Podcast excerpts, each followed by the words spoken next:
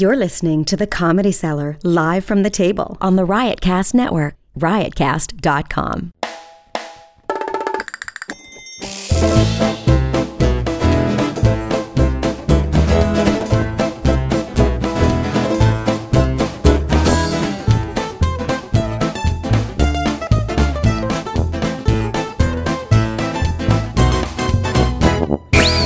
This is Live from the Table, the official podcast of New York's world famous Comedy Cellar, coming at you on Sirius XM 99 Raw Dog. And we're here coming at you via Zoom in quarantine.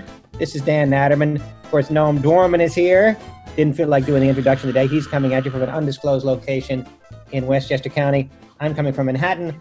Uh, we have That's Perry slightly disclosed. Pardon? Slightly disclosed. I mean, it's not, go ahead. Uh, Periel Aschenbrand, who is I forgot where.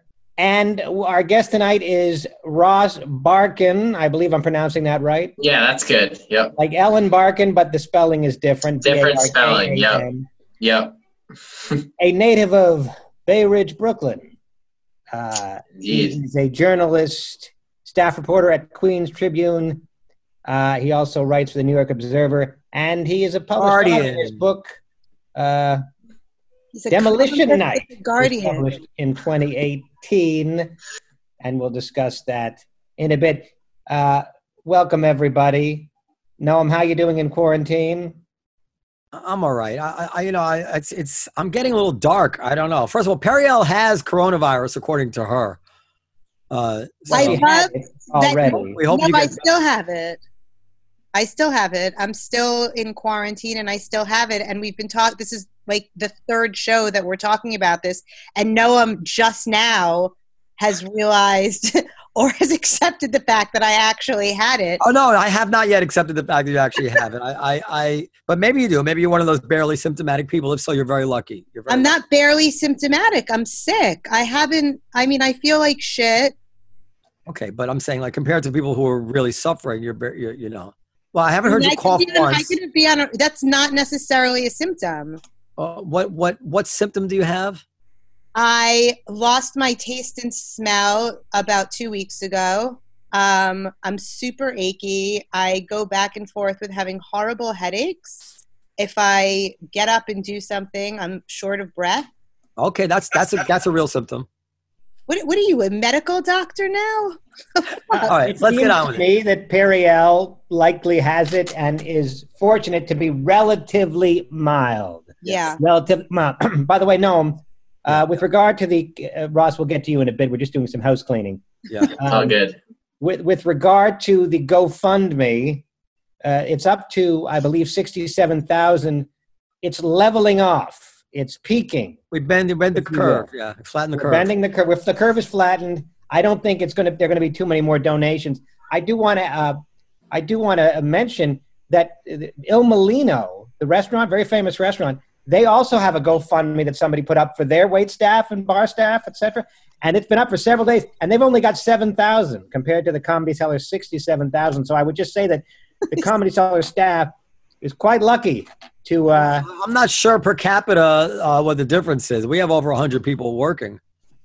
They probably that's have. interesting. Although I would imagine Il Molino, and I think Il Molino has two locations. I don't know if I don't know if they're owned by the same people. But anyway, we're, we're you know the staff. There's like seventy thousand dollars for the staff, and um and I'm happy about that. I I don't um I don't know their situation, but I'm sure some of them uh uh for some of them that will really be a, a tremendous um help, and for others um you know I, I don't know. They're going to Oh. quit. They're going to get all that money and then they're just going to stop working when you open up again. Well, it's not gonna be Well, that it's much. not going to be that much money when you divide it amongst all the people that work for Noam. I mean, I, we talk about this. I, I, if I, if I could, I'm first of all, by law, I'm not allowed to, to get involved in that money. Um, if I, if I, if I were to have a hand in distributing it, then um, it would all of a sudden, I, it would be required to, to, it would come under the umbrella of all the laws about a, a corporation distributing money to employees. So I'm not allowed to even advise uh, how it should be distributed. If, for instance, I, if I wanted to give the money, and I would, to a family who um, was struggling, as opposed to a waiter who you know had rich parents, let's say, um, I could get in trouble for discrimination. So, so Birbiglia is going to have to to figure that out. But I hope that the money goes where it's needed, um, and rather uh, rather than just uh, you know mathematically just divvied out. But either way, it'll be helpful, I'm sure. Um, to each well, according to need, from each according to his ability. Ross probably probably uh, believes in that. Uh, that's uh, probably yeah. right for the nation, right? yeah, contributor at the Nation, a columnist at the Guardian. Used to work. Queens Tribune was my, my first stop in uh, 2012. So uh, glad glad that got out there. And New York Observer, where I was a staff reporter for three years, was actually owned by uh, Jared Kushner. Jared Kushner no no uh, semi defunct now the new york observer sadly but was once a very good I, I, was reading from wikipedia. I do apologize it's all right date information. It, it, runs chronological so yeah. So let me tell you why i, I and i i forgive me I, I had never heard of you but now you're you're it's all right you're, you're way you're way on my radar and because um anybody who listens to this podcast know i i was having a real problem with the um the uh, way that everybody was pretending that Governor Cuomo had handled this brilliantly. And I had been complaining in real time it was was happening that they need to close the schools. There's 500 events of 500 or more ridiculous. Half capacity is even more ridiculous. What are we waiting for? The Ohio is already shut down. California, I mean everything.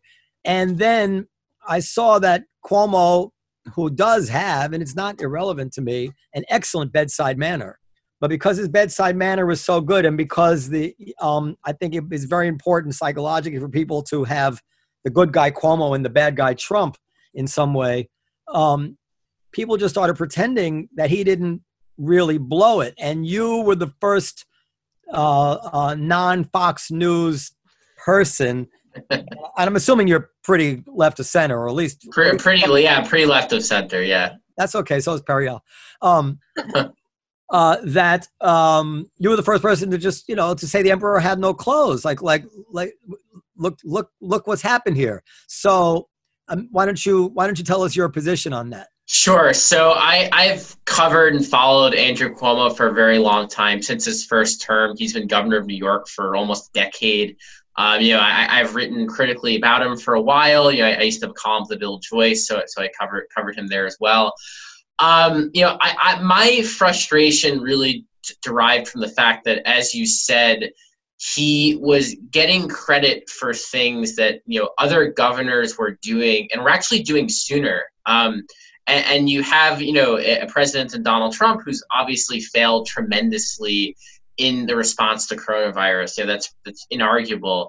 And you have Bill de Blasio, the mayor, who's been quite bumbling and, and, failed to close the schools in time and was urging people to go to their favorite bars and restaurants. And then hours later, all businesses in New York City closed, going to the Park Slope Y, et cetera, et cetera. So he, he's been a disaster. And in steps Andrew Cuomo, who has really gotten a striking amount of credit for having nothing more than a bedside manner. You know, if you actually look at it, the, the facts of the situation, we closed schools um, and businesses and had a shelter in place order after most other major states that were grappling with COVID 19, whether it was Ohio, Michigan, California, Washington State. You know, there are governors you want to praise here. I would say Jay Inslee in Washington, Gavin Newsom, Mike DeWine, who's a Republican in Ohio.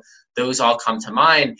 And and Cuomo not only was not ahead of the curve, in fact, he was slightly behind the curve. And, and tragically, with coronavirus, if you're slightly behind the curve, this means a lot of people are going to die. And it's no accident that New York is the epicenter of this. And yes, density plays a role. Yes, certainly we're testing aggressively, but testing and density don't explain the fact that in New York City now, there are um, I'm, I'm trying the death count just ch- changes every day so i don't have the exact number in front of me. But you know more new york city residents have now died than in september 11th you know the number climbs every day.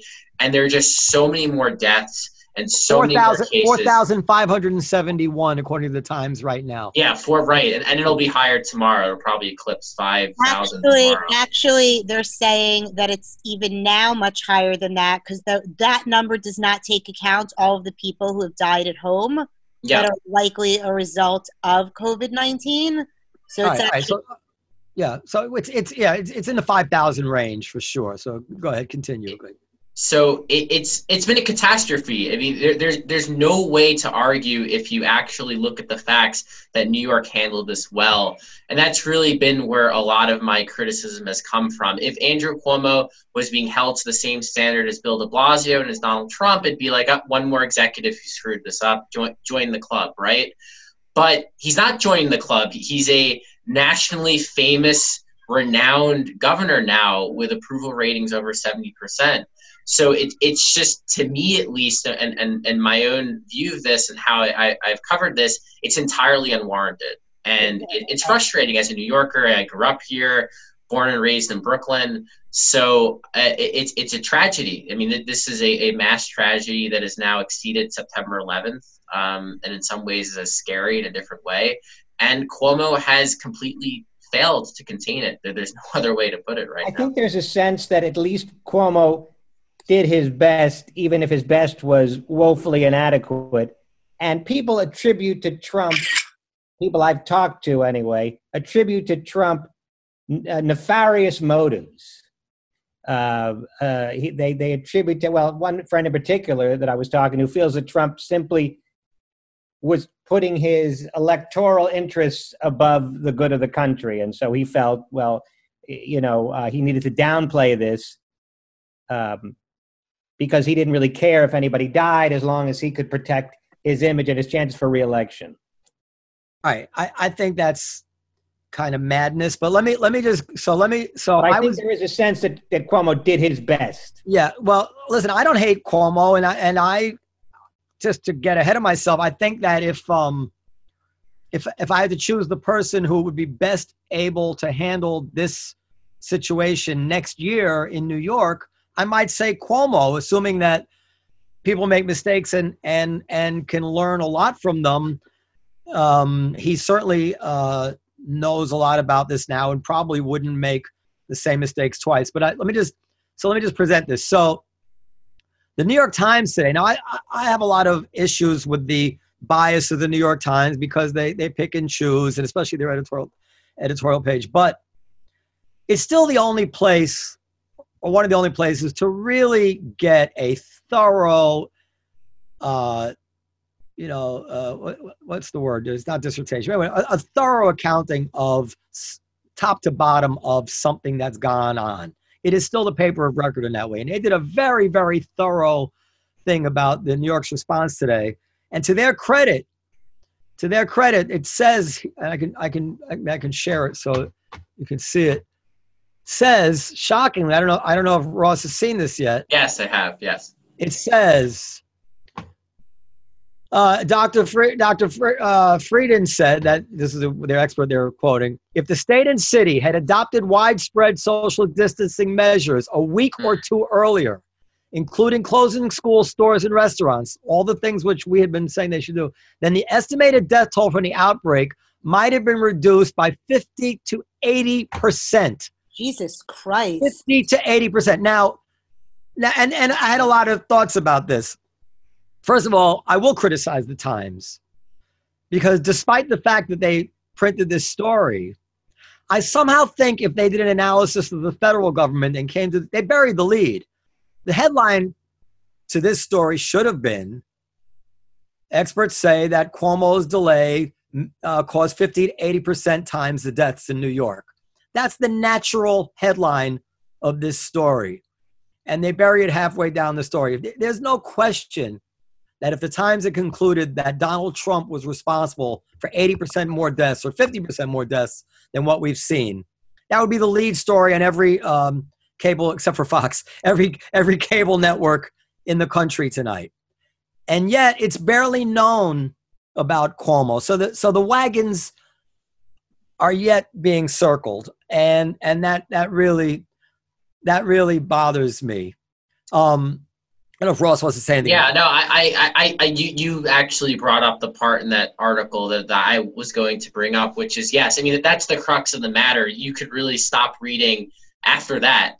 Uh, Tom Frieden, former head of the CDC, former health health uh, department commissioner in New York City, said something that a lot of experts agree with. It's something I, have long felt and sensed. I, I don't have the expertise to come up with such a figure that I'd be talking out of out of my you know you know what if I did that, but um, you know 50 to 80 percent and and, it, and it's it's very striking and when you're talking about something like uh, like coronavirus which is highly highly contagious every day every hour counts so to give you an example california did a shelter in place order mass shutdown in the state almost one week before new york did and california had far less confirmed cases in New York. In fact, it was actually the bumbling Bill de Blasio who first suggested the shelter in in um, in place order. I think it was around that March 16th time. I, would have to double check.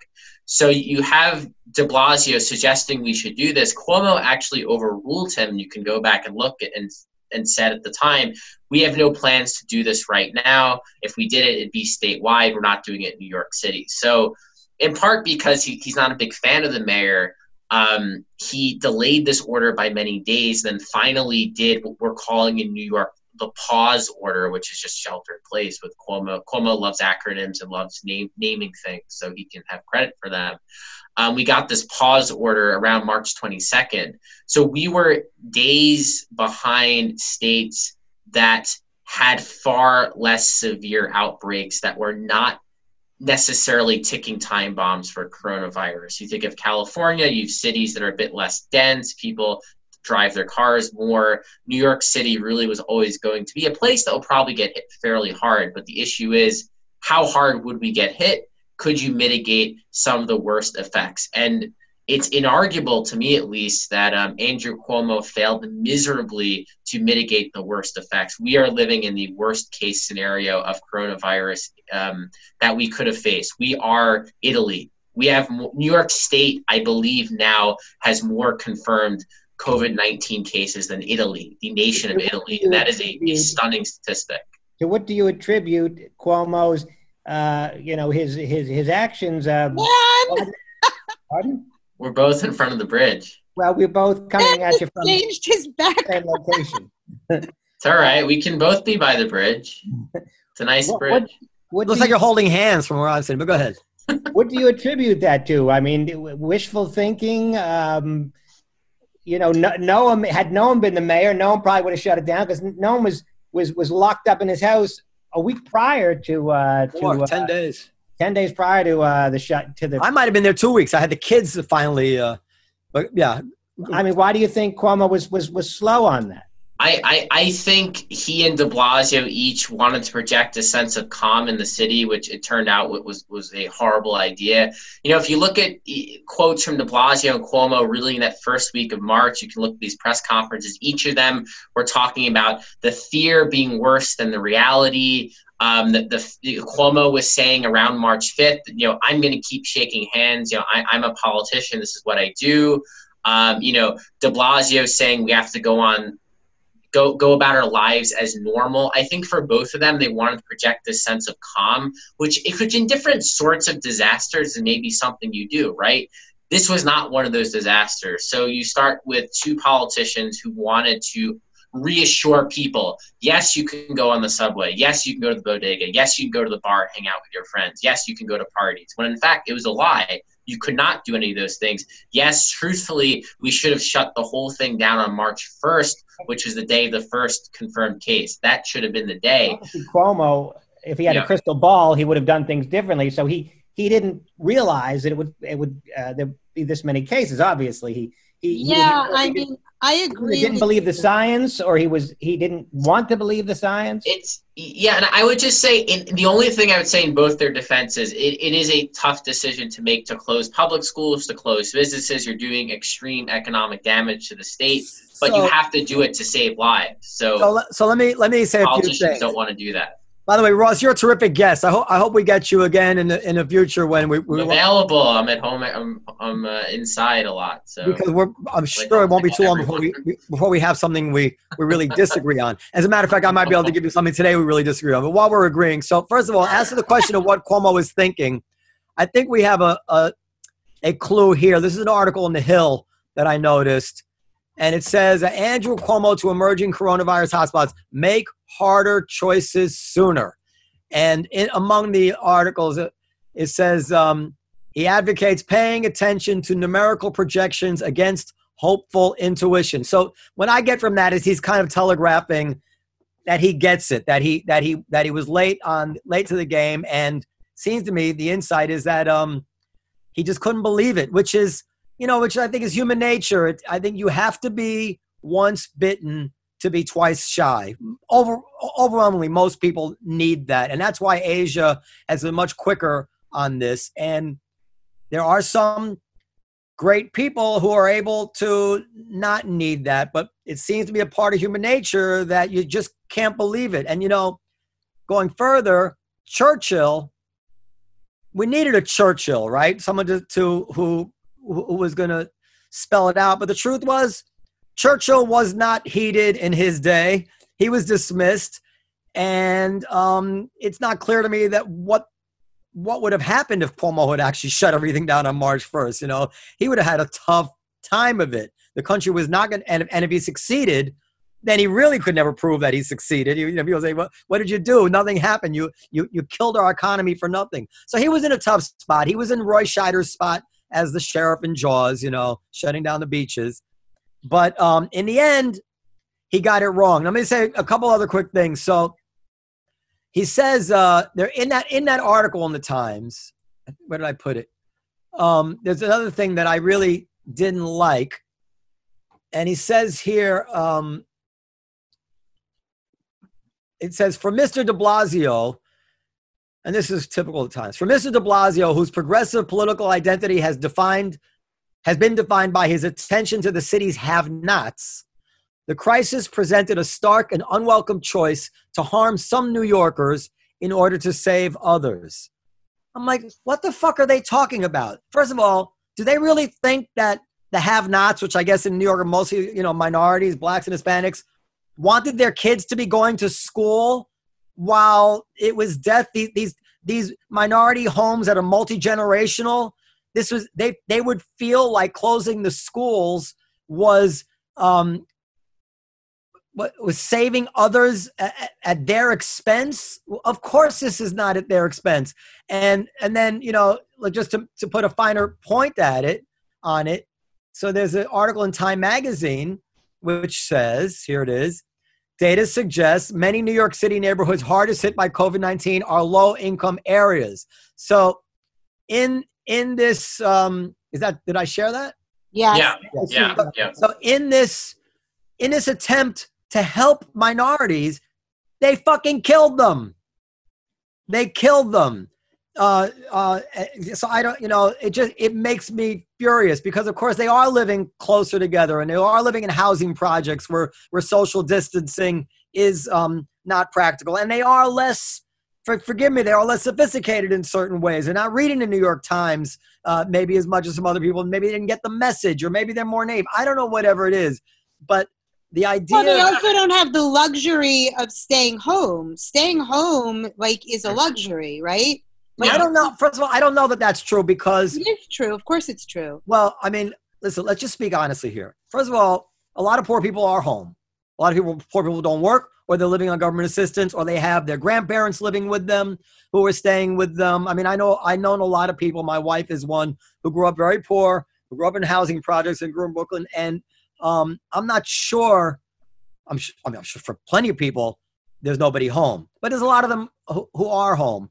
And then, yes, it might they might have to figure out how to do it. But are you helping them by killing them? By no, putting, of course not. Right, so that's so. What I'm saying is that for De Blasio to be to say that he was harming one segment on the backs of another segment he got that so wrong because it's that other segment that's dying more. They're the ones he really harmed. The rich people, that we're able to stay home, you know, and and and we're you know economically damaged until the checks come in from the government, and the poor people are dying. And the poor people also, a lot of wealthy people left the city.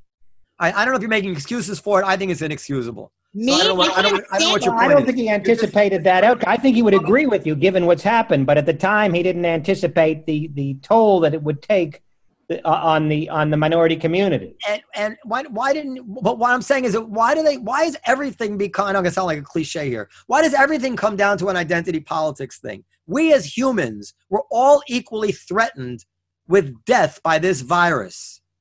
And death that comes first. Everything else becomes irrelevant at that point. If you're worried about the poor people not being able to stay home, then get some way for them to be fed, you know, take care of them I agree. but you don't help them by sending them off saying go out have a good time don't worry about anything A hundred percent. You're It's just- absolutely right. we'll bury you in central park it's just you know are they burying people in Central? Park? They're putting the bodies there right now. I want to be very clear. I think De Blasio is a fucking nightmare, and I agree with you now. except and, and maybe ross can correct me here if i'm wrong i don't think that there was any decision that uh, cuomo could not have overruled is that correct Well, so so yeah, so a few points. One, yes, the the state has in, inordinate power of the city. Andrew Cuomo can effectively overrule De Blasio on almost anything, practically speaking. So he can choose to shut the schools and do a statewide order if De Blasio doesn't want to do it. I mean, in, in terms of who, who's working, yeah, I, I would just counter and say a lot of the, the poor in the city are are working in the grocery stores, minimum wage jobs, essential workers. You also have a, a vast working class, transit operators. You know, the, a lot of people who now are still have to go to work. Yeah, let, let me let me Uh, just let me just interrupt just yeah. correct you. I am not saying for a second that poor people don't work. I Yeah, was, I was just saying. Yeah, I just, I just saying the idea that that uh, you know, that that that that every nobody's home. I think in a lot of poor households, there are a lot of there are plenty. There are people who actually are home because grandparents often live with them because for whatever reason. The, the poor people who are working, first of all, they are heroes right now. They're delivering groceries and all this kind of stuff. We, we, where would we be without them?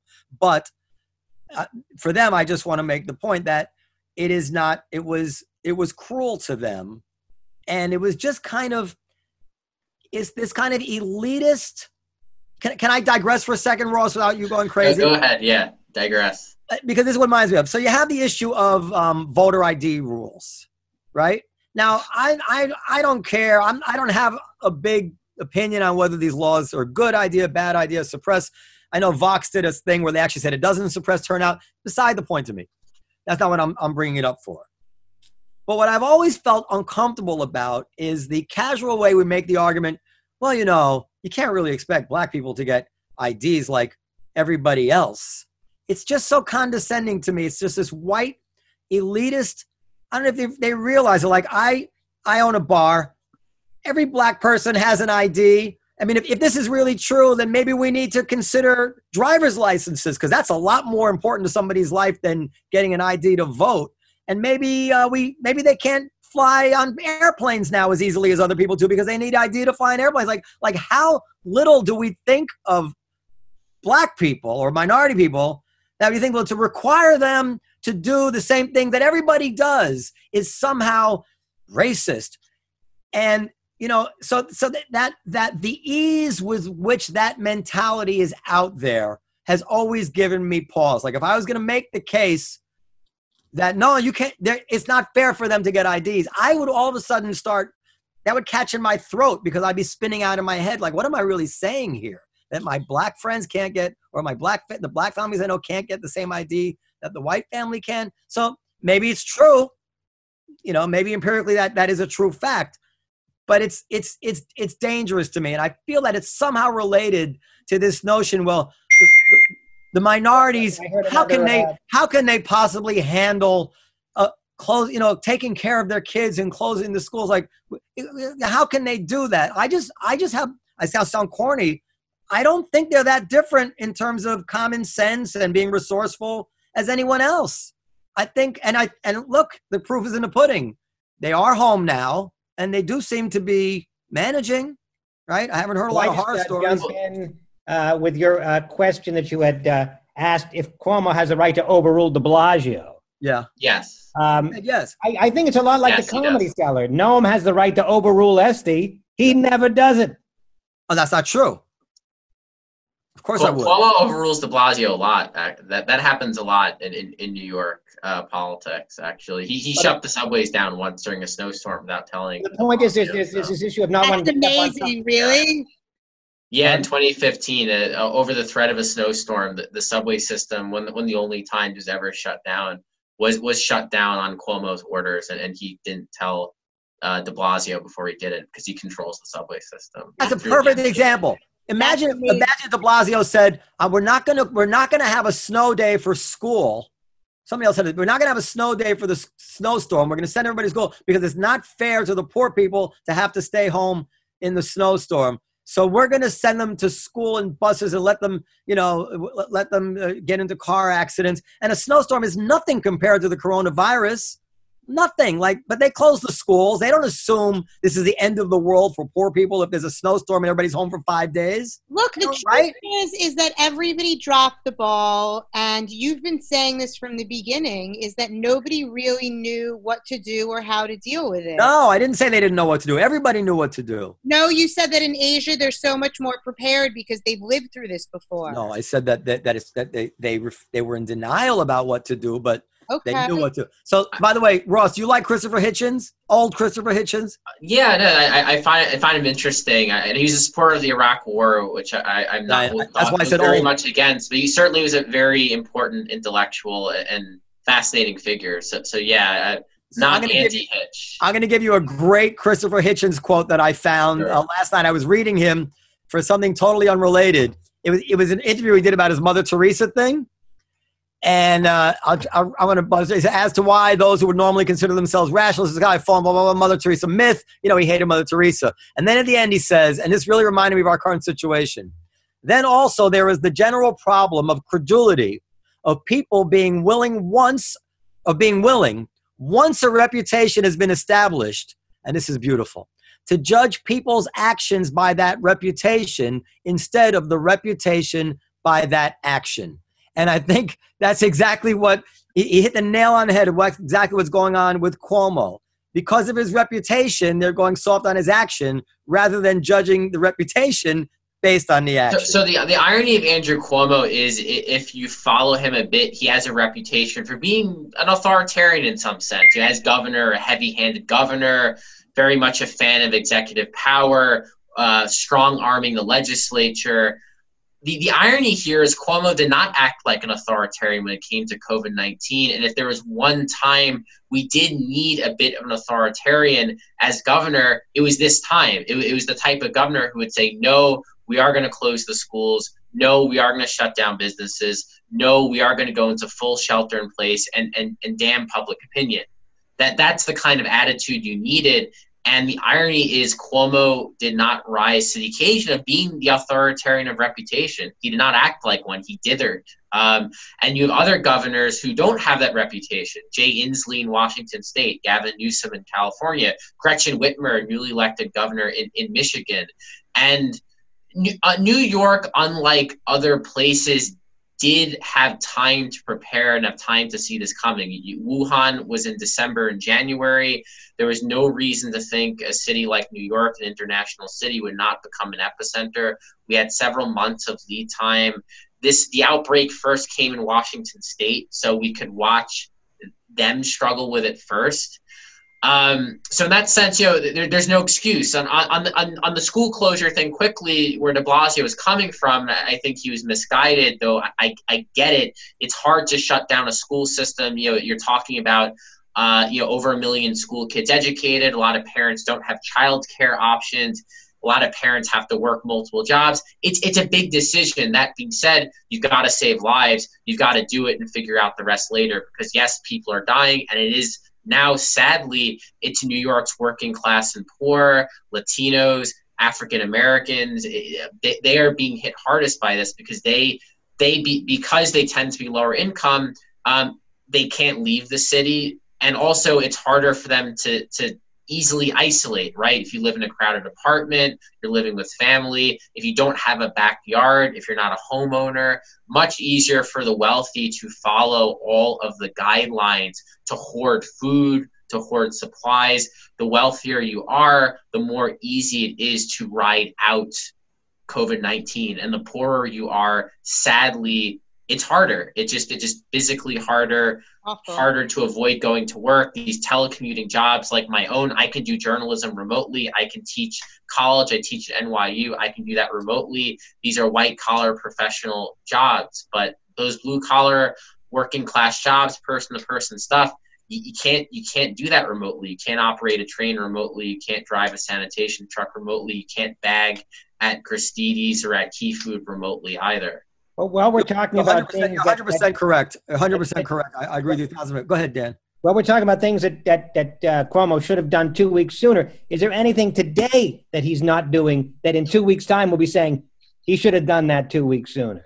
Um, good question. So I, I think as of today, he is acting aggressively. I, I can't criticize you know, keeping the, the full shutdown and order in place, enforcing social distancing. I would say that the big mistake being made right now, and this is on more Mayor Bill de Blasio, is not shutting down more streets that are not being actively used so people who do go outside for exercise can walk in the street and effectively social distance. It's very hard on these crowded sidewalks to get your exercise and social distance. We all have to go outside occasionally, it's human nature, but right now, de Blasio is refusing. He did a pilot program, then he just nixed it um, you know, it, it, it's ridiculous. You've less cars on the road. It, it, would be very easy to do. though. In You can- Italy, and in you, you would need a piece of paper saying that you are going to the grocery store, or you're going to the pharmacy, or you're walking your dog, and other than that, you did not go the fuck outside. Like I, I don't understand. People, I mean, are gallivanting around the city streets, going on bike rides, going on walks. I mean, you still see they just closed the playgrounds a few days ago. Yeah, we were I- too slow to do that for The sure. subways Let me ask, are let me ask you. turned into like an insane asylum. So Ross, let me ask you this: Is Yeah. it is this incorrect? And then I, I feel this way: Is this is is the following incorrect? That so long as the, the healthcare system is not overrun, uh, they probably don't want it to go down to zero. There is some there is some advantage to having a slow, controlled stream of people who are getting this and recovering. Is that correct? In order to help to help us afterwards. Um, it's a good question. You know, I mean, I, right right now, I mean, you're you're so far away from getting it to zero. I mean, the biggest thing is you've heard the term a million times is flatten the curve. So people, you know, th- eventually a lot of people are going to get coronavirus, and the hope is that you flatten it enough where it becomes something like the flu, and then a vaccine arrives, and most people recover, and you don't overwhelm the hospitals. Um, you know, What- that, that, that's then what would so what would the reason be that they're still holding back on certain measures? I mean, the, the, you know, the the horse is out of the barn. The economy is not like there's any much marginal more Yeah. damage they can do. to the- So why would I would just and I think you already convinced me that I was wrong about what I just said, but I'm just saying the why are they holding back on these measures?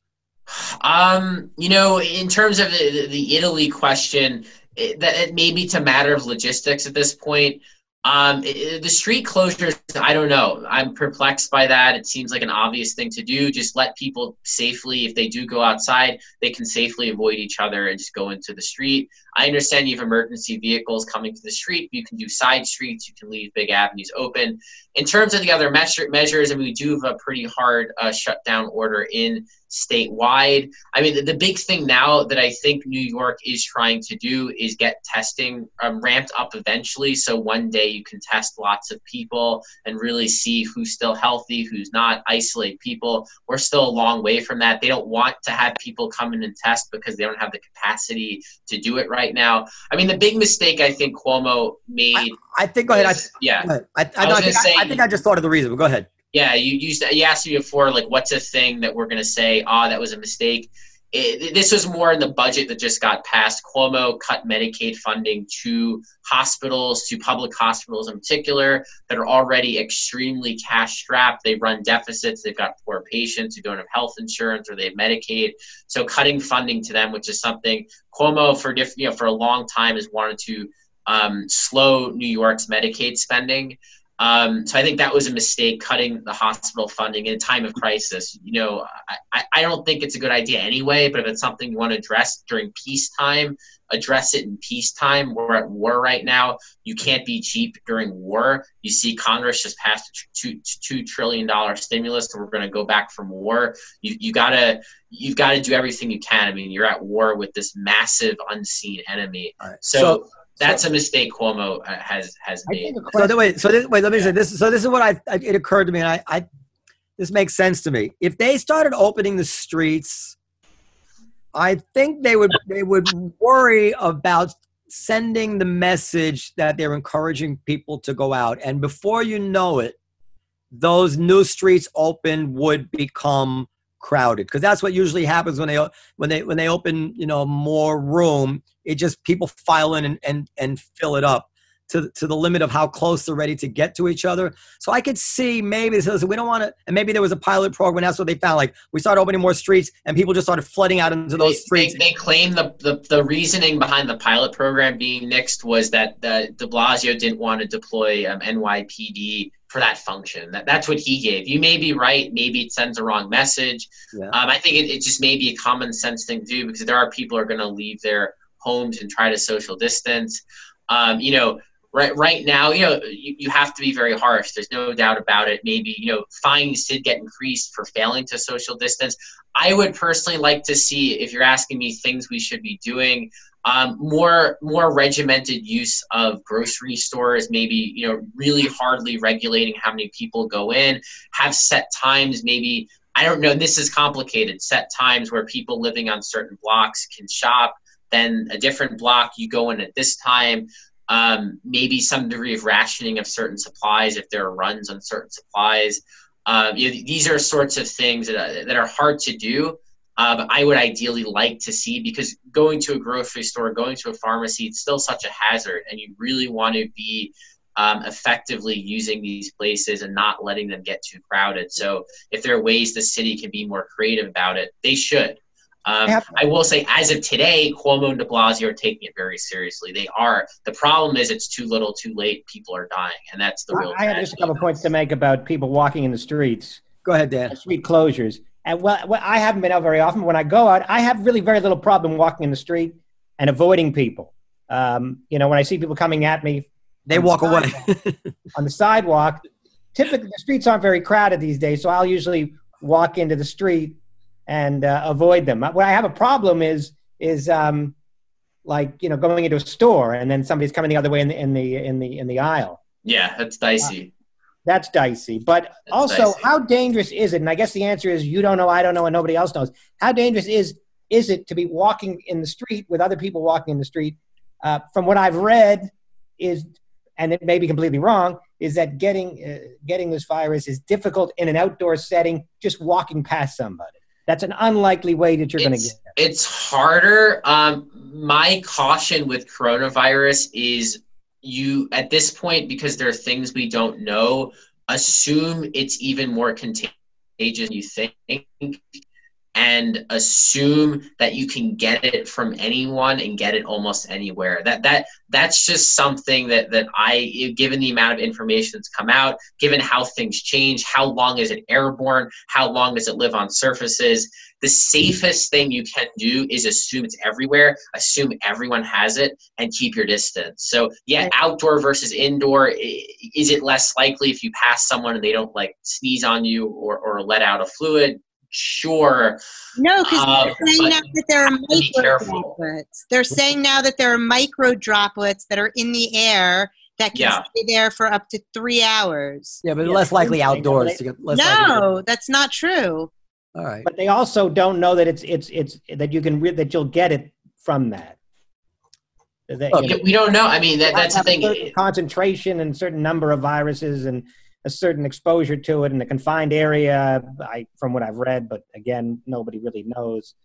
You're, Uh, you're playing the odds. If, if if they if they could graph the mechanism that every single person who had coronavirus got it, there would be these small half of 1%, one tenth of 1% and that might be the person who got it walking around outside, the person who got it from the pizza. That, you know, these are very unlikely ways to catch it. I think overwhelmingly you catch it by being in close proximity to someone who can breathe on you, probably indoors, you know, or touching your face in all these ways. But why would you want to take any risks? You know, let's say it's a 1% chance. That's one out of 100 so so if you pass 100 people, now you're you're in the ballpark of of catching it. And one one out of a what is it? One out of 100 people have it in New York, right? Approximately. It, I mean, to I mean, the, the truth is, whatever whatever the the confirmed number of cases is, right, and the number changes nightly it goes up and up and up we have to assume way more have it. We, we have to assume more people died of it.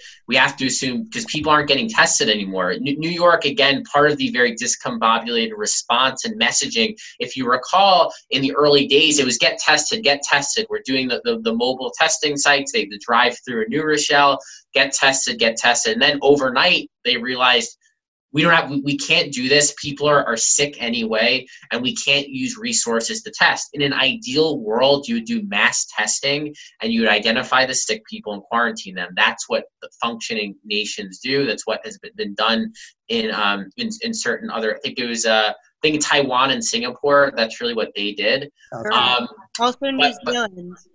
yeah, yeah, you know, you, you, make actually a really interesting point. Just I, I hadn't thought about it that way, which is that the half measures don't work. The, the testing uh, when you can't do a mass testing sort of pointless. Yeah, I mean, it's, it's not completely pointless, but only gets yeah. you so far. It gets you so far because now that, we've we've been testing more, but there are just so many people who haven't been tested who are sick, who have symptoms. Who but in the next, but a month from now, if they get this 15 minute test, and there's millions of them, then they could maybe devise a strategy of allowing people uh, you know, we're like making making sure everybody gets the test and right. You know, so many people following people. I don't know what's that.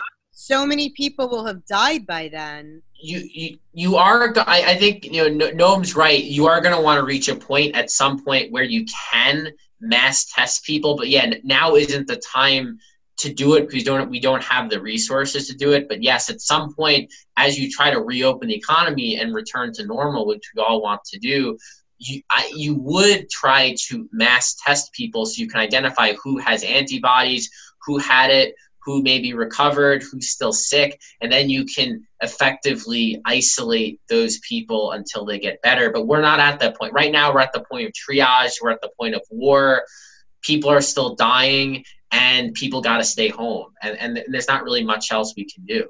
But don't. So, okay, let's talk. Let's talk about Trump. What's that? What's that, Periel? I thought that they also are really desperate for people who have had it and have recovered to donate yes. plasma now, right? That's that's starting up. Yes. So so that will be beginning and, and, and hopefully will bear fruit. We're in the very early stages of that though. So, you know, we'll see where that goes and if that can be helpful. But yes, that that's something that is beginning to happen and maybe is, is a ray of uh, hope in, in, a very dark uh, moment. Periel, are you confident enough that you have this, that after you're fully recovered, you're ready to go out there without worrying about getting it anymore? Well, my doctor told me that because they don't know enough about it, um, in theory, you still need to be very careful because they don't know how. So when you get something like this, you develop antibodies, which one would think that then you can't get reinfected, but they don't know how many antibodies you need. So it's really up in the air. Right. Yeah, we just don't know enough. I mean, that's the we just don't know enough about that, this we at all. Don't have enough information. So we'll get more, but not now. I brought up a point a couple of weeks ago that that was uh, I don't I, I don't felt I don't feel was adequately uh, listened to. Where some people are actually uh, getting a mood boost from uh, from this, and and there was an article. Um, I forgot where it was, but I saw it. How how how a lot of therapists are seeing some of their depressed patients actually uh, feeling better uh, because now everybody's in there in the same boat. Um, you know, um, I spoke to somebody who is actually his, his wife was wanted to have a uh, what's that IVF or whatever you know in vitro in fertilization. Vitro fertilization. Yeah. yeah, and and he was and and he it was stressful for him, and now they can't do it, and so he's like, good. You know, some people like the at home time. Um, so for various reasons, some people are uh, actually getting getting. I, this is not most people, but th- that phenomenon does exist. That that Fo- FOMO is dead. So yes, it, FOMO, fear of missing out, it, it's officially dead. You you cannot have FOMO right now. So maybe that helps people psychologically that there's literally nothing you can miss out on. There's no party going on that you weren't invited to, no bar invites that you're missing out on, no no ball games you're not getting to. There there's literally nothing going on. Vote for Cuomo, not the FOMO. You remember? FOMO, I remember, yes. Uh, Addy, you don't remember. 1977, not yeah. Addy. Uh, I called you Addy because there's an Addy Barkan too. yes, there's Natty, no relation, but yeah, he's, he's more famous than me. He's more Twitter I called followers. you let's talk about Trump. Um, Do it. uh, what, what is, what is the biggest mistake he made? He really made, and what would, what is the consequence? Uh, not not ramping up testing and ignoring it for a long time. He he sensed and, and you know to some extent he was right that this was going to probably be bad for him and that it's going to tank the economy. Um, and, and his entire reelection argument was based on the economy. So he downplayed, ignored it forever. That that sets a tone right off the bat. People in America take things less seriously if the president takes it less seriously not ramping up testing, not ramping up supplies. You're talking about we, we've had shortages of everything. We've been so flat footed on this. Um, and now the United States is becoming a, global epicenter for COVID 19. So um, he defunded the, the, the CDC. You know, That- you go up and down the really is not list. True, the CDC. Yeah, there's been some fact checks I read, but but go on. I'll, I'll go ahead. Yeah, well, I, I would say generally, he, like a lot of conservatives, he, he's had taken a very hostile view toward bureaucracy, um, towards the administrative state, as Steve Bannon would call it. So, in no way was I would say for him was a well-funded, effective government necessarily priority. It, it's not within the ideology that he is operating from, or at least the people around him are operating from. So So, let he me was let me poorly, push poorly prepared for this. I mean, let me push was. back on that uh, just for you know the sake of argument. But Dan, you want to say something? Well, in terms of not tanking the economy, certainly this has tanked the economy. The economy would have been less tanked had he acted sooner. Had he prepared, that's the irony of it. Had he prepared the economy, yes, perhaps we would not be going to a mass shutdown, or maybe we would anyway, but less people would have died because we would have done it sooner. I mean, other countries are in are in a state of mass shutdown too, so we're not alone in this. But could could you have saved lives? Yes, you you could have saved. Well, lives. it- So let, it- so, so let me go ahead. Dan, you Well, my, was my friend's accusation that I spoke with last week fair that Trump was indifferent to human life, prioritizing his electoral uh, and, and his his his, um, chances of reelection over human life, which Noam thought was ridiculous. But that accusation was made by a friend of mine. Do you think that's a credible accusation? I mean, it's a, that's a, it's a, that's a, it's a hard one to make. Um, I, I don't, I'm, I don't, I can't get inside of Trump's head and, and, and and make that, that, you know, make that hot a take, I guess I would say. But what I would say is I think Trump is someone who thinks a lot about his reelection prospects and where he is in the polls.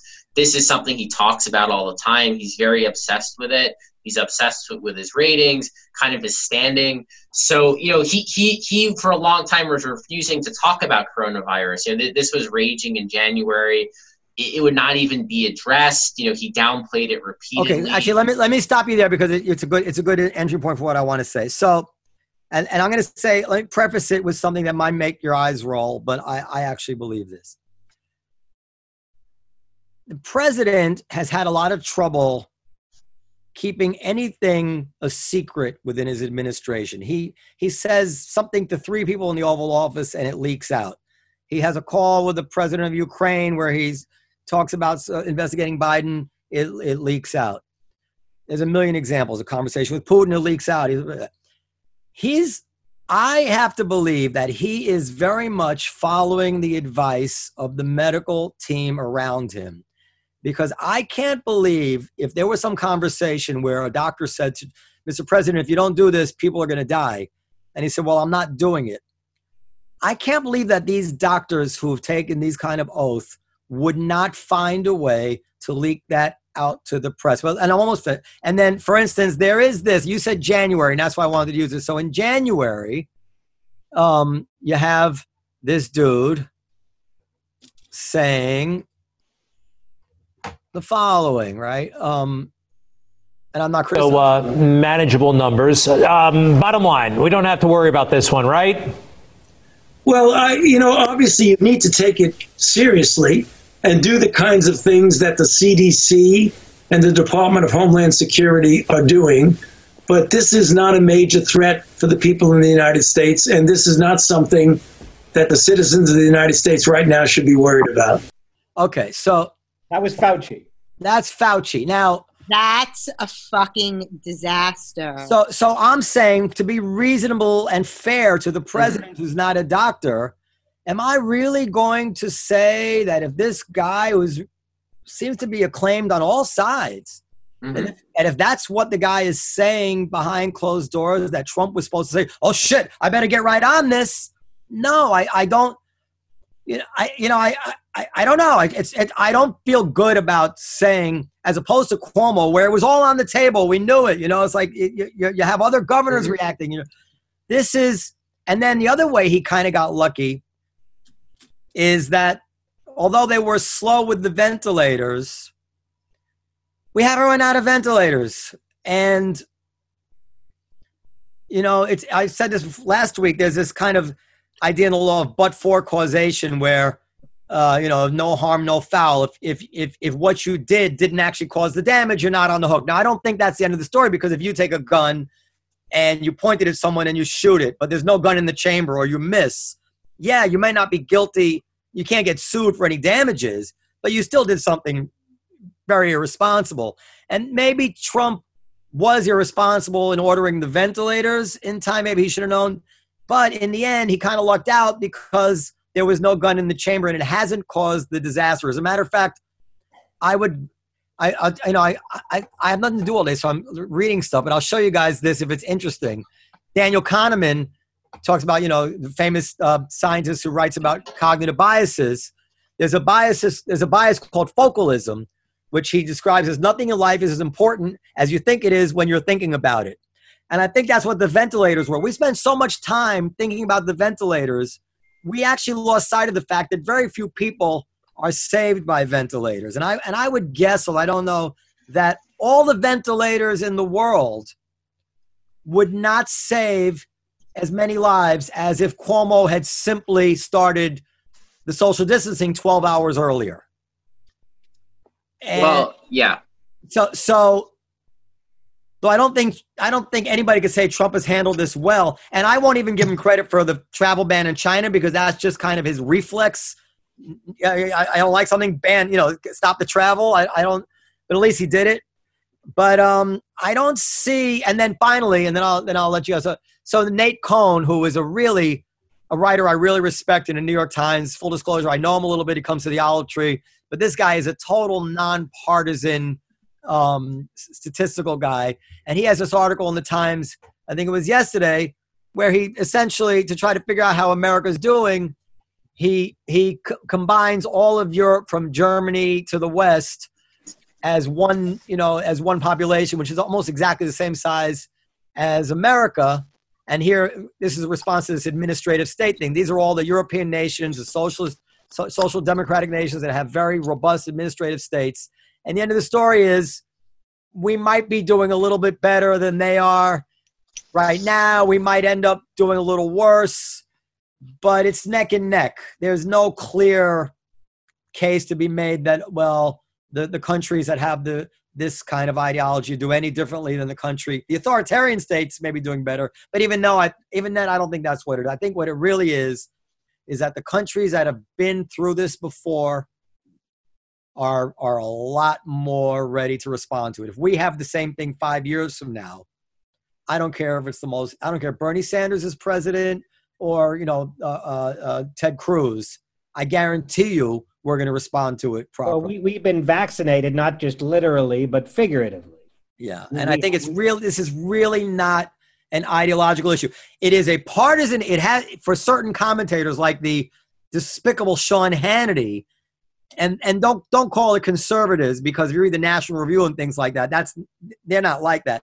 But these people who carry water for Trump notably not Tucker Carlson this time. Yeah, they were they were just going to parrot whatever the president said, but that's not ideological. If president said this was the worst thing ever, that's what Hannity would have been saying. You know, it's not like there was any. He was like, this is some conservative reflex to downplay a virus. I think that's just his sycophants. Um, but I don't. I I find it hard to blame it on any ideology or political party, and I'm even ready to forgive Cuomo to tell you the truth.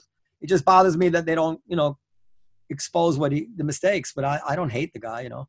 Yeah, what what I would say is that I in, in turn I agree with you that countries with much better social safety nets have also failed to reckon with coronavirus. That's inarguable. Look at Sweden. Uh, Sweden's still not clamping down. That's the most liberal country there is. Sweden? Sweden's been a weird outlier. They, they've done very little, which is strange. I mean, other Ger- Germany, for example, has had far less death. They, have handled it very well. They have a very strong social safety net. Italy's a social safety net too. They've handled it quite poorly. Why have they so, had less death? What what could be the reason they had less death? Not, I, not the so treatment in the hospital. With, with, Ger- with Germany, I, I think the key seems to be the countries that do better are those who are able to test very aggressively and quickly and early and isolate people. So That's they haven't. Really, so, yeah, but I got to stop you there. So they haven't had less death it's just they have a they have a bigger uh, denominator, so it, so the percentage goes down. If if we had included in our stats all the people who have very like Periel, very little symptoms, no symptoms at all. I have not had very all, little right. symptoms. Yeah, but you'd have compared to all of a sudden we'd have less death too. Periel, you're not getting Follow it. You me, got right? away with murder if you really had corona. Yeah. You understand how, how how bad the symptoms can get? I mean, I understand how unless you unless somebody can make the case to me that hospitals are keeping people alive better in Germany than here, then I think what we're seeing is either reflections of the population, the the the, how congested their cities are, how many people they're testing. These are these are all different ways of distorting the statistical picture, but they're not actually changing. By the way, by the way, are we, are we, huh? are we confident that Sweden is doing it wrong. Uh, it might. It, it's. Is it still possible that when all is said I'm not confident that North Dakota is doing it wrong. I, I do think there's like a, it's a hard sell for a state which has which is huge and has as many people as Newark or something to say no because New York is in lockdown. You have to go in lockdown when almost nobody has it, and we, and we live distant from each other all so, the time. So one one rural country, sorry, country, one rural state that is getting hit fairly hard um, it, it, relative to population is Idaho. If you read about Idaho right now, why they actually have a fairly high. It, it, it's it seems like they've been very resistant to social distancing. There there are people there who um there, there are elected officials who don't quite believe in it, who aren't doing it.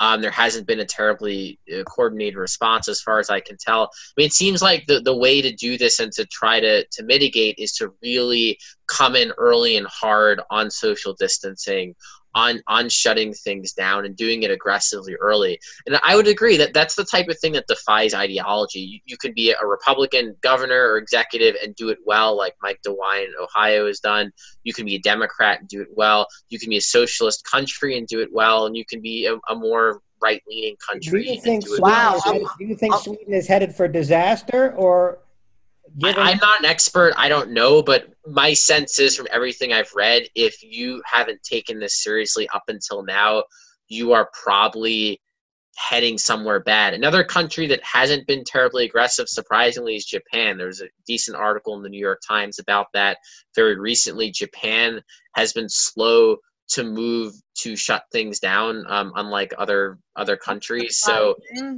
they they they could be headed somewhere too. I don't know. I mean, you, you, it's very hard to predict with this stuff. All you can do is judge in what's happened so far.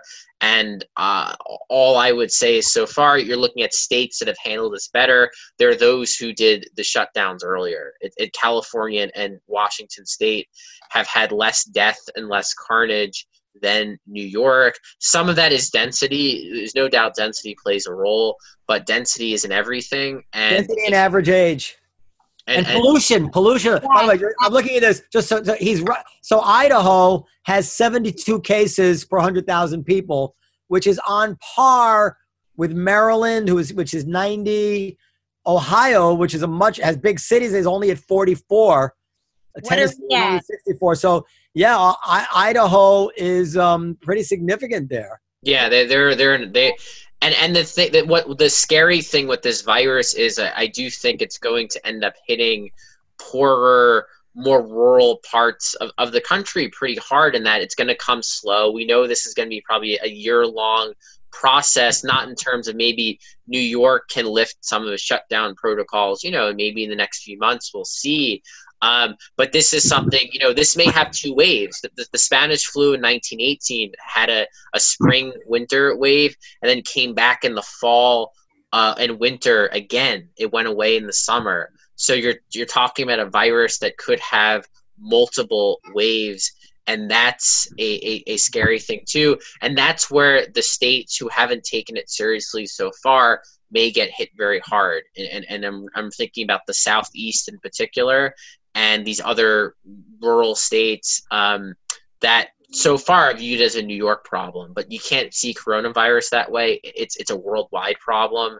Some places may get get hit harder than others, but everywhere is going to get hit to some extent, and it's really about taking it seriously. Um, in, in terms of Trump, you know, messaging does go a long way.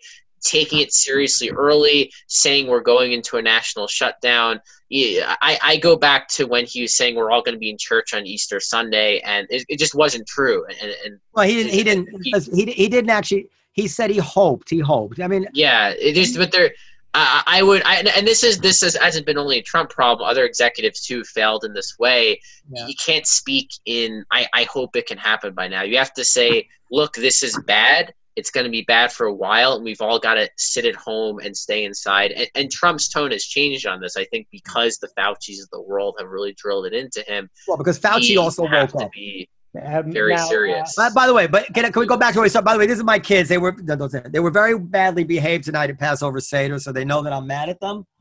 But yeah, uh, so we made you an apology bracelet. You made me an apology yeah. bracelet. You, you really did? Oh, that's very sweet. Look, I never heard of an apology bracelet. Oh, you make that. I haven't either. Mm-hmm. Mila, Mila's the one who made it. I don't. I didn't know. I don't know how to tie that bracelet. All right. Thank you very much. So, but uh, in a in a in a normal wait, world, wait, wait, slow down. What did they do? They just didn't shut up and they didn't listen. They kept getting up and they were. They Mommy called me stupid in the bed. Who called you stupid? She she said no, it by accident. Oh, by accident. Stupid. Oh, someone's gonna get in big trouble. Um, I can't believe that you guys didn't behave. I don't believe that. Oh no, tell her. We did. You what? You, you we misbehaved. You misbehaved, yeah. What did you do? We we talked five minutes in the prayer. Now, do you kids like uh, Passover better or Easter better? Easter. Um, Hanukkah. oh, Hanukkah was not one of the choices, uh, uh, Manny. And you get to get um the silly string thing. Okay, from now on for Passover, you get candy and silly string. yeah. and then you get to do the Jewish holidays. All right. I just want to say, go that. So, so you know, I, I don't. I mean, it's Trump's personality. He's trying to put a positive spin on things. It's, it's. I, I, I prefer Cuomo's more honest delivery. I know it's Trump, it's the salesman in him, but I have to say, sweetheart, be careful. I have to say that um, the um, in a, in a in a sane world, if if the Manny stop please, if if if Trump got X level of news coverage for that Easter quote, and we know it was huge, it will be 1,000x the fact that the Times says that Cuomo is responsible for 80% of the deaths in New York. You know, like when I think of all the attention that that, that offhand Trump remark got, and I compare it to what really matters about 80% of the deaths, I'm like, I see why people just tune out and watch Fox News. I get it. Like they, they said that, you know, they just say that the media is not for me. They're not for me unless I'm on team hate everything Trump does. Um, they're just leading me by the nose. I, I mean, I'll, I'll, just say this: the, the Cuomo uh, in that article, the, the Tom Fried, Fried, Friedman quote on um, the uh, 50 to 80 percent, I would have pushed that higher in the story or, or emphasized that a lot more. Put it that way. Uh, that, that, that should have gotten more play. I don't know. You know what, you guys? I feel like you know Cuomo might have made an error since the kids are there. We'll say that made an error in the beginning, and I'm not excusing that but he has been doing such a phenomenal job. Um, uh, all know, bedside manner. Well, it's not just, but bedside manner. It's not just that, but bedside manner is also important, isn't Yes, it? Yes, it is. So I, I don't know what what is the value of decimating him in a New York Times piece? Like he Because the New York Times is there to tell us the truth of what happened. but they did tell us the truth. Like They that did, just they did sounds like today. They did today, but before that, the only person saying it was Ross. Honestly. I feel like that's like Oh, I- I- listen, I was I was trying to make this case to all my friends are liberals, and I was trying to make this case, and I was sending like a National Review article, uh, uh, I think Market. There were there were a few articles, uh, and they were just getting spat back in my face because the source was considered. You know, it was an ad hominem attack on the source rather than deal with the merits. And then when Ross's article came out, and I said, "Look, this guy writes for the Nation, all right." And then all of a sudden, they had to engage me on the conversation. All of a sudden, they And couldn't then just all of a sudden, I was like, all right, let's have him on. But wait, so it's like, if Is it all of us sudden or all of the sudden? Huh? Is it all of us sudden or all of the sudden? All of a sudden. a sudden. Did I say all of the sudden? Uh, Because I wrote all of the sudden on Facebook recently, and then somebody corrected me and said, no, it's all of us sudden. It's all Yeah, of it a sudden. All of I a sudden. okay, we uh, got to wrap it up. Well, we, we should mention, Noam, that uh, uh, one of the Comedy Cellar comics, uh, we, uh, Vic uh, Henley. He died this week, Vic Henley. Who's Not been- of not of coronavirus. No, Not- he died of a pulmonary um, embolism, which ironically is a lung-related thing, pulmonary. Yeah. But I don't believe in his case had anything to do with coronavirus. He died, as I understand it, very. Uh, he he he was fine up until like the day before he died, and then he wound up in the ICU. Anyway, um, and Michael Che's Michael Che's grandmother died of coronavirus, coronavirus. Okay. and that, that that really that really bothers me. Um, How- How's Boris Johnson? unfair, huh? How's Boris Johnson doing? I Well, guess- what I'm saying, Hatem, our friend Hatem. So uh, Ross doesn't know. We have a friend who been carrying around this briefcase thing. I wish I could remember what they're called that keep his heart beating for two years. He's been carrying this thing, waiting for a transplant. He finally, he was not doing well, and he went to the hospital. And they finally a transplant came through, and they had to have him tested for coronavirus and the heart tested for coronavirus. They had to get a special dispensation from Washington. It was all all kinds of things had to fall in place. They gave him the heart transplant. He's a week into his recovery. He's diagnosed with coronavirus. Oh, God. He contracted, he horrible. contracted in the um, in the transplant ward, but he seems to be doing okay. And they're giving him not hydro, hydroxychloroquine, but they're giving him the remdesivir, the the um, Ebola drug, mm-hmm. and they give it to him very early, which is when they say that that if it works, that's when it would need to be antivirals need to come early. And I speak to him every day, and he's okay, and his breathing is okay, and he's coughing a little bit, but I think he even said he's a little bit better yesterday than the day before. So he may pull through. It's a great story for a journalist, really, if he pulls through. Oh my God. Or maybe, or just a cover is about a, a heart transplant victim who got it in the in the war because it really shows.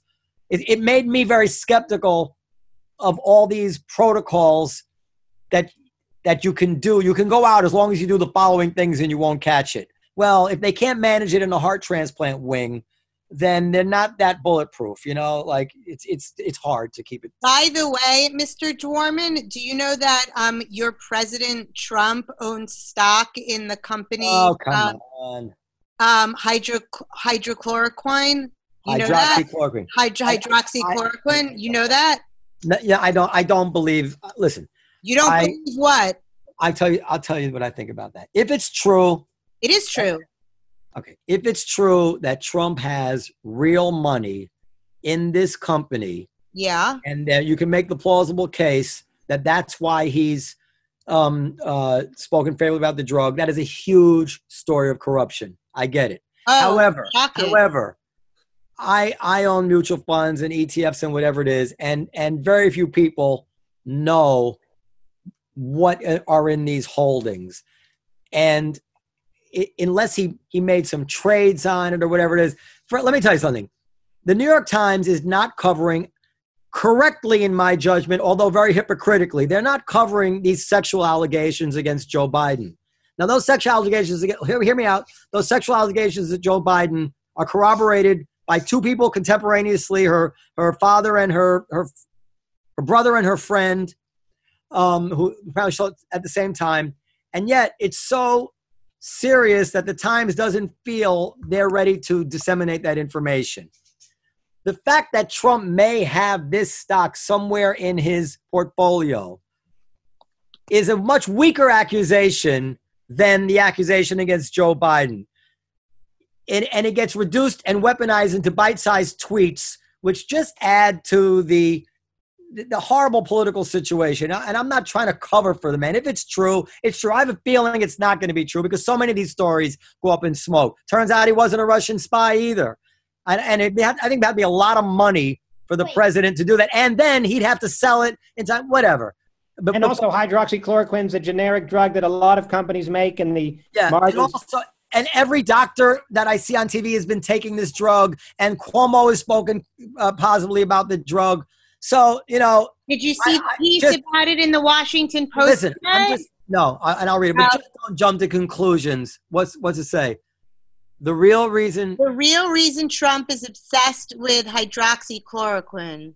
Is it, it one of the most bizarre and disturbing aspects of President Trump's nightly press briefings on the coronavirus pandemic is when he turns into a drug salesman. All right, like I said, the Washington Post had columns about how Trump is a Russian asset, whatever it is. I am not. He'll never concede that I'm right. Well, because I want. How I, much money does he have to have in the stock for you to tell me? He needs to. He needs to be aware of it, which would which number one, and it needs to be. I don't know. It. it I would say it's got to be hundreds of like. I. I just. I have trouble. Oh, yeah, you probably own stock in that company as well. If you have a mutual fund, it's very. It's like, like there's no. I mean, maybe, maybe it's true. I wouldn't put it past the guy. Okay, but I'll uh, take but, uh, that. I'll take that. But but I'm making a bigger point, which is that they will they will jump the gun and report a a very damaging story about him on Manny. Stop, please. On on slim on, on a few fragments of evidence that that that everybody knows can be perfectly explainable in the way I'm doing it.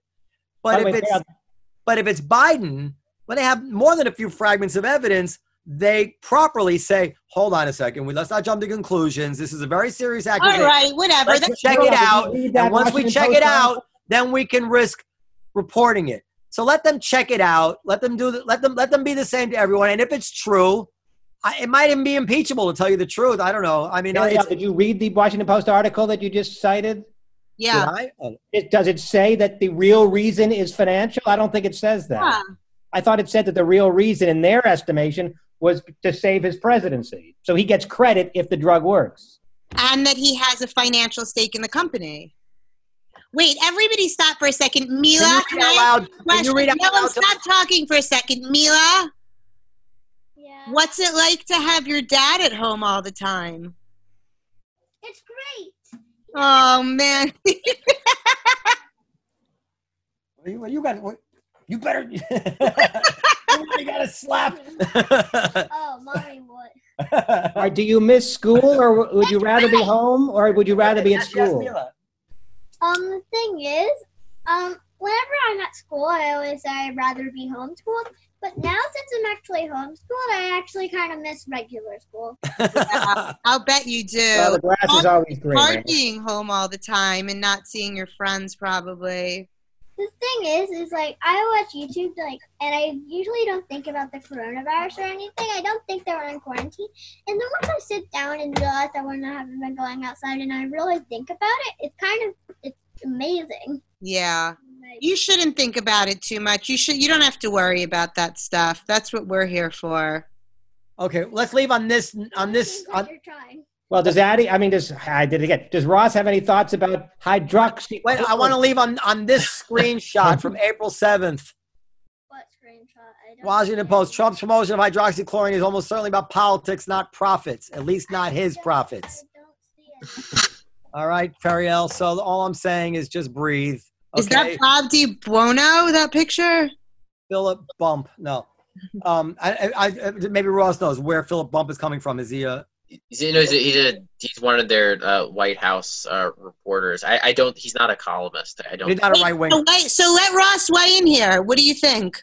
Um, It's a good question. I mean, I don't know a ton about in, in terms of the drugs effectiveness. Uh, truthfully, I don't know a, a ton about it. Um, it's an issue if he's making a profit. It's also true there is a nuance here with mutual funds. So um, it's a story I, I need to really, I think, do a bit more research to have like a hard take on. I would say on its face, yes, it's a bad, it's a bad look. Trump has had conflict of interest throughout his presidency, probably violating the emoluments clause uh, of the Constitution, go, going going way back to kind of his uh, foreign foreign uh, holdings. So he definitely, as president, has created conflicts of interest on this particular matter, it's something I would have to do a bit more research Oh, on. well, I it's found the true, research.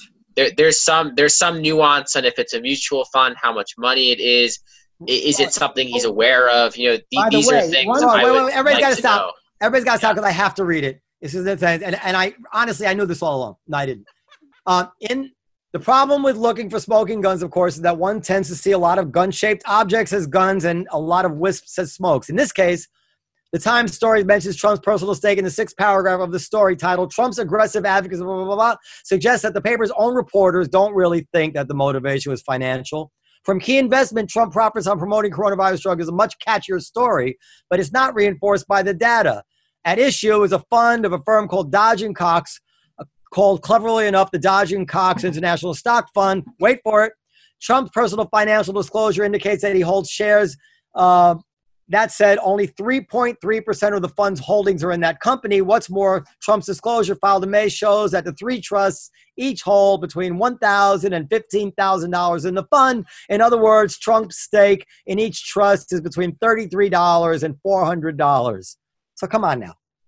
All right. It, it's Are you going to learn your smaller- lesson Smaller now? potatoes. Yeah, it, it's. I mean, it's not a story that I've myself promoted or, or done a lot of research on. So yeah, I mean, there are a lot. There are a lot of ev- there's evidence for for there, there are many things in terms of Trump corruption you can go after.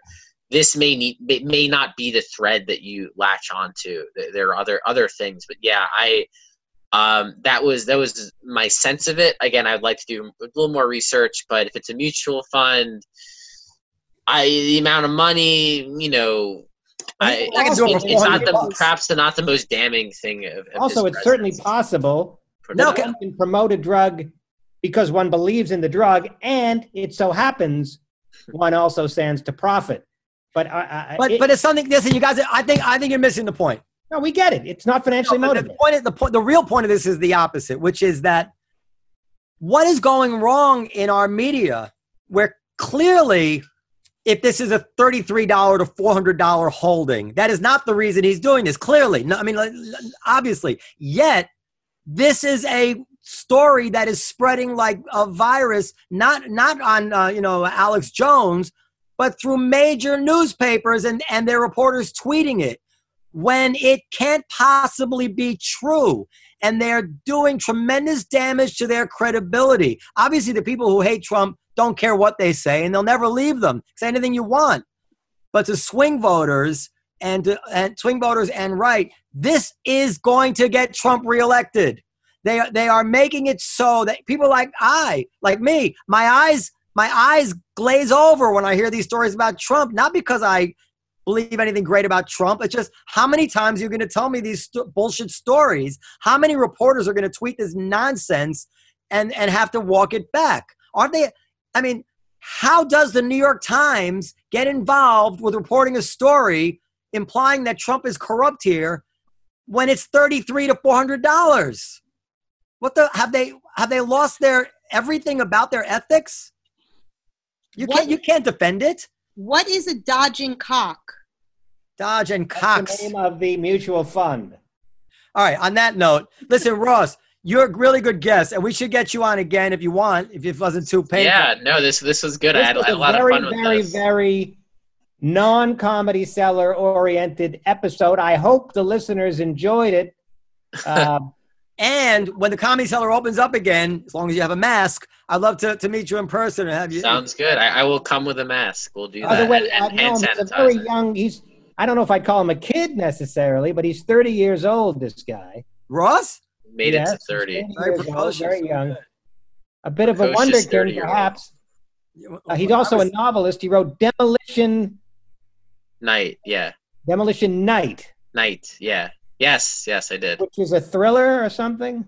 Uh, no, it's literary fiction with some science fiction elements. I would say, kind of very soft sci-fi, uh, literary fiction, uh, a, a sort of a satire of uh, technology and, and uh, our, you know, sort of Google and, and a, a, a, Facebook obsessed world, and and also it, it facilitates between the 1970s and, and the the near future. Um, so you know something uh, of a, of a satire of uh, a lot of the crap we deal with every day you know there, there's some violence in there some time travel um, but you know also you know, work of literary fiction as well so you know if you're into like ray bradbury thomas pynchon octavia butler those sort of writers sort of in That's that vein. impressive.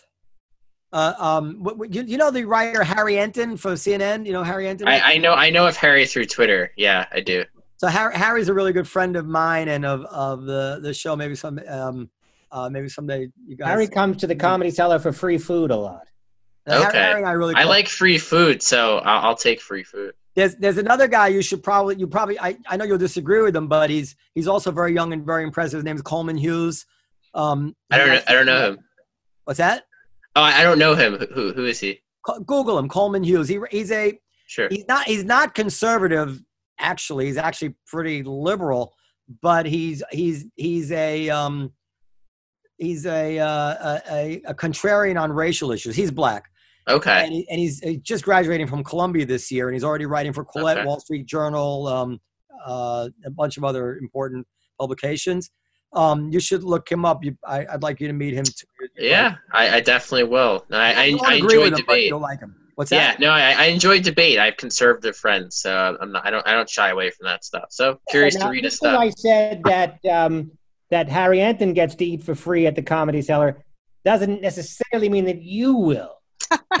Fair. Oh. That's fair. I may have to earn it. Harry Harry's got a bigger following than me, so maybe he, he can have My the free food. is I'll work my way there. Free food. You're the you're Noam's kind of a guy. He likes to surround himself with oh, I'll- I'll intellectuals. Yeah, I like I like smart people who, who, who like to argue without but but don't but are like like enjoy it like not as, as a as a bonding thing in a way as opposed to a yeah. nasty thing. Somebody sent me a, trip, a clip of Tracy Morgan on I think it was the Today Show, talking about um, being in quarantine. Did you see that, Noam? The Howard No. Stern show. Uh, we'll wasn't play we'll play it we'll play it on Saturday. It was It was on- tremendous. Uh, He you was should on have Howard shared it. Stern. It was on Stern. You mean It was it wasn't? You mean Stern aired it, Yeah. but it wasn't. The clip is from the Today Show, I think. Oh Okay. no, St- Stern was interviewing him. Gentlemen, we got we got to wrap it up. I got to. It's Har- at- at nine thirty. I have to be upstairs reading Harry Potter and the Chamber of Secrets. Wait a second, Ross. Where can everybody follow you? Where can they? You follow can my, my Twitter handle it's just at Ross Barkan, so R O S S B A R K A N, not I N like Ellen Barkin, but Barkan like myself. Um, follow me on Twitter. Uh, my website Ross Barkan. Again, my name rossbarkan.com. Column in the Guardian and in the Nation. I, I contribute to other outlets as well. Uh, Columbia Journalism Review, New York Magazine. Um, Are you a commie? Sorry. Are you a commie? My commie, I would say I'm a socialist. I wouldn't say I'm a communist. All right. Yeah, I'm saying I'm a socialist. Yeah, I- I you would say support that. You would support Stern Sam- might have aired it. Stern might have played a clip, but the clip I'm talking about is from the Today Show. Okay. Yeah. Good night. I got to take my kids. Good night, everybody. Ross, it's a night. pleasure meeting you. Enjoy. This was fun. Harry, I'll feel See better. soon. Happy Feel better. Chag Happy Sameach. Passover uh, as well. Now, Dan, say where they can follow us. A and email. comedy podcast at comedycellar.com. For we haven't had comments in a while. We'd like your comments. And this episode was a very heavy, heavy, heavy, uh, serious, non-comedy related episode. So please let us know what you think about it. And Uh, follow us on, on Saturday, we're having Kyle Dunnigan, uh, a, a uh, Instagram celebrity of sorts. So it'll be a little lighter, I think, uh, and the next episode. follow us on Instagram at Live from the Table. And uh, we'll see you next time. Thank you, Ross Barkan. Thank you. Thank you for having me. Thank you. Bye.